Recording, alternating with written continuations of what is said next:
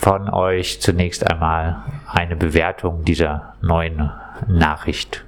Also, wenn vor drei Jahren, also nach der Beschlagnahme und Insicherungsnahme des Backup vor drei Jahren, das war, glaube ich, am 21. 21. August, die Erklärung gekommen wäre, dass man die Daten nicht entschlüsseln wollte, dass man das Backup nicht entschlüsseln wäre, dann hätte es diese ganzen Streitigkeiten, die wir jetzt haben, überhaupt nicht gegeben. Und wir haben äh, recht gelitten hier in dem Verfahren, weil es doch so recht schwierig war, da rechtlich ranzukommen. Aber dadurch, dass jetzt hier die Ämter selber sagen, sie geben es auf, sie wollen da nicht mehr weitermachen, ist das Problem insofern erledigt. Also ich denke, es ist spät gekommen, aber immerhin, dass es gekommen ist, ist etwas, was uns beruhigt. Und ich denke, da kann man mal sagen, okay, das ist eine gute Sache, dass der Widerstand sich hier gelohnt hat und dran zu bleiben sich gelohnt hat. Und da danke ich vor allen Dingen den Vertretern jetzt der Studierendenschaft, dass die auch diesen langen Atem gehabt haben, das mitzutragen. Denn wir haben ja über drei Jahre relativ viel juristisch versucht, um das zu bekommen. Und das war relativ schwierig und komplex durchaus. Also ich stimme dem zu und äh, es hat viel zu lange gedauert, äh, dass, dass diese Entscheidung gekommen ist.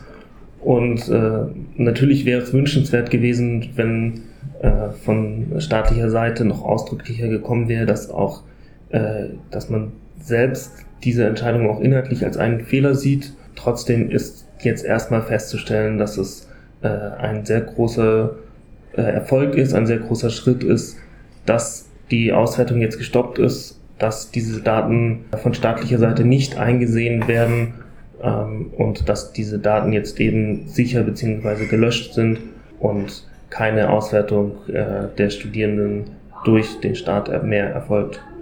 Eine Auswertung ist nicht erfolgt. Ich hatte es gesagt, weil die Festplatte äh, verschlüsselt war, scheinbar gut verschlüsselt war. Was hätte denn eine Entschlüsselung bedeutet? Ja, jetzt muss man sich klar machen, was das bedeutet. Wir haben hier ein Backup gehabt. Das war eine irrsinnige Menge, mehrere Millionen Dateien drauf, eine irrsinnige Menge von Dateien drauf. Ich glaube, so 1,5 Terabyte, Terabyte. Das ist ein riesigen Umfang. Das betrifft eigentlich jetzt über 15 Jahre hinweg das gesamte studentische Innenleben der Universität inklusive der Berührungspunkte der Einbindung der Studierendenschaft, zum Beispiel in die Universitätsverwaltung, in das Berufungsverfahren, Professoren von dem Senat, wenn irgendwo da was gewesen ist, und sämtliche Arbeitskreise und alles, was über die Studierendenschaft, die einen gesetzlichen Auftrag hat, hier für die Politisierung, das politische Innenleben der Universität zu sorgen, alles, was da war, mit Namen und allem drum und dran und Beteiligungsverhältnissen, das ist auf diesen Sachen drauf. Und ich denke, das war natürlich auch das Problem jetzt. Hat man seitens der Sicherheitsbehörden einmal die Chance gehabt, einen solchen Datenschatz in die Hände zu bekommen, nachdem man übrigens auch nie gesucht hatte. Der ist zufällig denen in die Hände geraten.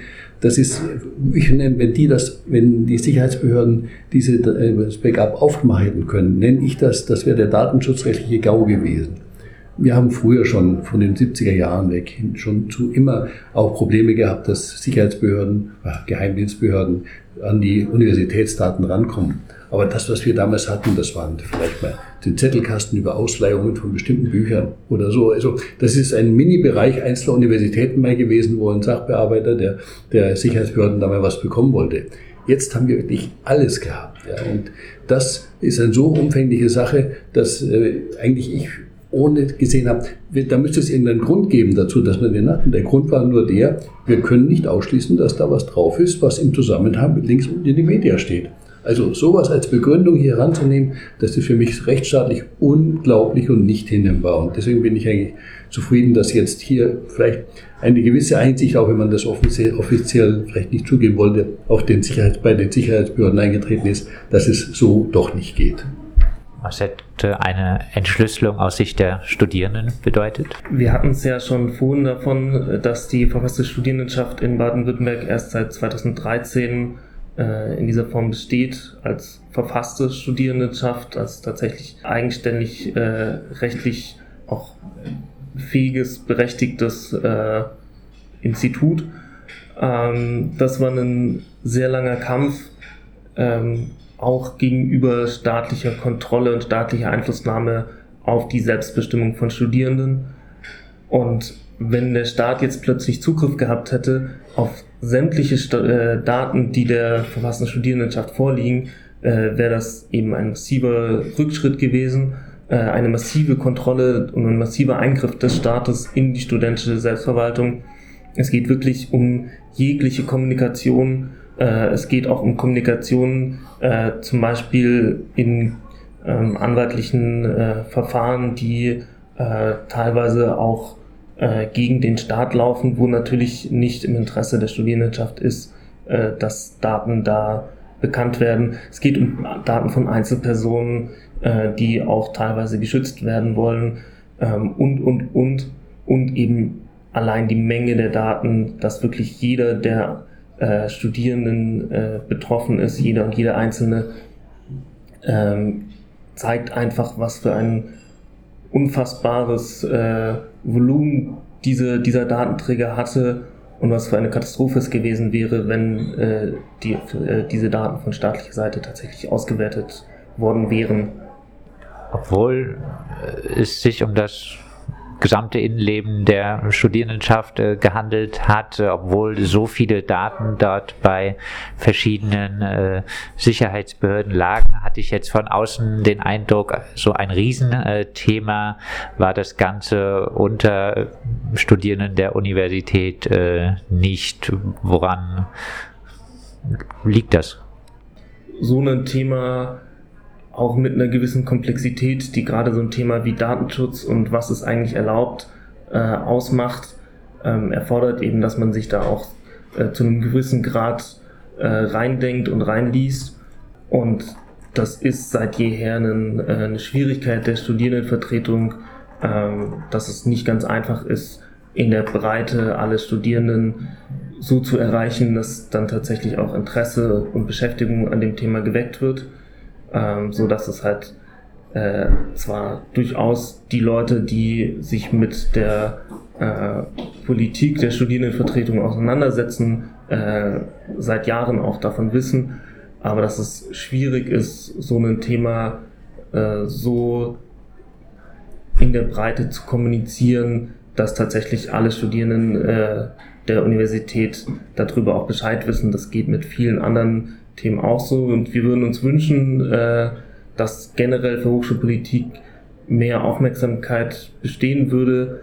Ähm, aber das ist äh, immer wieder harte Arbeit, eben Informationen zu streuen ähm, und an die Studierenden diese Informationen auch weitergeben zu können.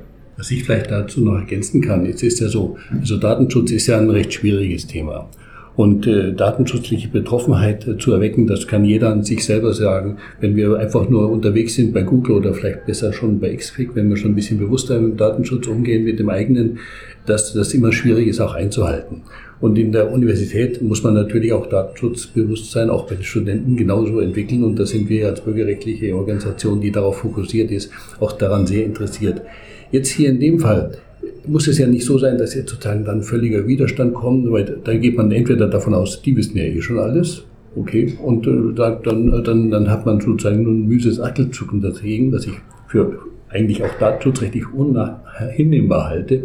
Aber ich sehe das größere Problem, dass man dann sagt, naja, wenn es möglicherweise Gefährdungen bringt, dass wenn ich mich äh, politisch engagiere, zum Beispiel studentenpolitisch, äh, universitätspolitisch, dass ich dann bei den Sicherheitsbehörden lande, auf irgendeinen Effekt, dann engagiere ich mich einfach nicht mehr. Jedenfalls nicht mit Namen und nicht mehr so, dass ich als politische Person wahrnehmbar bin. Und das finde ich wäre sozusagen der allergrößte Effekt. Und dagegen dagegen sich gestemmt zu haben. Das finde ich, das ist Verdienst der Studierendenvertretung, dass sie gesagt haben, okay, wir bleiben dran, auch wenn unsere teilweise jetzt noch nicht so ganz voll auf der Höhe des Datenschutzes stehenden Studenten und Studentinnen da erstmal auch mitkommen müssen. Und vor allen Dingen geht es uns darum, dass die dabei bleiben im Prozess und nicht einfach sich ausklinken. Jetzt äh, wurde die Nachricht, äh, dass auf eine Entschlüsselung äh, verzichtet werden soll, ja, begrüßt auch von euch. Es wurde ja vorher versucht, äh, auf äh, im Eilrechtsschutzverfahren äh, mehrfach äh, da einen Riegel vorzuschieben. Ähm, dadurch, dass jetzt auf die Entschlüsselung verzichtet äh, wird, ist ja der juristische Weg äh, erstmal hinfällig, heißt wohl auch, es gibt kein wirkliches Urteil, was sagt, äh, so geht's aber nicht. Nicht also eher eine schlechte Nachricht? Nein, nein, man kann, wir sind durchaus in der Überlegung, wie man damit weiter umgehen soll. Es gibt dann natürlich die rechtliche Möglichkeit, durch das Gericht feststellen zu lassen, dass das, was hier geschehen ist, nicht rechtmäßig war. Da ist natürlich der Verfassungsschutz anderer Meinung, aber diese Möglichkeit gibt es und da sind wir aber Überlegung, dass wir das doch überlegen, das gerichtlich feststellen zu lassen. Jetzt haben wir hier nur in Freiburg das Problem, dass der gleiche Richter und die gleiche Kammer, die damals die Beschlagnahmung angeordnet hat und die Durchsuchungen, gleichzeitig auch der Richter der einstweiligen Verfahren war, die unseren einstweiligen Rechtsschutz seinerzeit abgelehnt haben, dann auch gleichzeitig das Gericht sein wird, das über, darüber entscheiden soll, ob die Maßnahme, über die, die sie selber angeordnet haben, rechtmäßig war oder nicht. Ja. Das ist ein, ein irres Problem. Und ich denke, wenn wir das, wenn wir da den Schritt machen, dann würde ich auch dem Gericht mitteilen wollen, bitte nehmt eine andere Kammer, nehmt einen anderen Richter, aber nicht diesen Richter, den, bei dem wir schon mehrfach versagt sind. Also jetzt mal äh, kurz gesprochen. Vielleicht einmal noch äh, ganz kurz auch zurück, was äh, hätte es denn äh, für den juristischen Weg bedeutet, wenn diese Festplatte nicht verschlüsselt gewesen wäre? Dann wären wir im juristischen Weg genauso weit wie jetzt, nur mit dem Unterschied, dass diese 1, wie viel Terabyte Daten jetzt bei den Sicherheitsbehörden legen und dort spazieren gegangen werden könnte in den Daten. Wobei man nicht, also ich, ich nehme ja den Sicherheitsbehörden ab, dass sie sagen, der große Teil des Daten, Daten, die da sind, interessieren uns gar nicht. Wir wollen ja nur Bezüge zu möglicherweise, wenn, ob welche da liegen, zu links und in die Media und damit zu diesem ganzen links, linksextremistischen, wie auch immer bezeichneten Bereich. Ja. Das Problem ist, dazu muss man ja immer erst die ganzen Daten, die anderen in die Hand nehmen und untersuchen. Und dann kommt jetzt Folgendes. Jetzt ist etwas, was nichts mit links und in die Media zu tun hat, aber möglicherweise mit einem anderen Beobachtungsfeld des Verfassungsschutzes, wo da möglicherweise eine andere Verbindung ist, dann wird der Verfassungsschutz dann dastehen und sagen, ja, wir haben ja die Aufgabe, solche Daten zu sammeln. Jetzt haben wir diese Daten, die haben wir auch rechtmäßig bekommen. Also speichern wir auch diese Daten ab, die eigentlich gar nichts mit dem links und in die Media zu tun haben. Da ist sozusagen der datenrechtliche Himmel sehr blau über, über den Verfassungsschutz. Und das sozusagen wieder reinzuholen, wieder herunterzudienen bei dieser Menge von Daten, halten wir für eigentlich für unmöglich. Deswegen bin ich eigentlich so dankbar, dass jetzt hier, und das ist ein Dank an die Sicherheitsbehörden ganz klar, dass sie sich jetzt dazu bekannt haben, dass sie sagen, sie brauchen es nicht mehr. Denn äh, ich denke, das ist Ausschluss einer präventiven Schutzes des Grund, der Grundrechte. Wir betreiben hier Prävention der Grundrechte für zugunsten der Bürger und der Bürgerinnen. Und dafür bin ich wahnsinnig dankbar für die Entscheidung dass wir das jetzt so jetzt mal haben, bei aller Kritik, die insgesamt auch dagegen gestellt ist.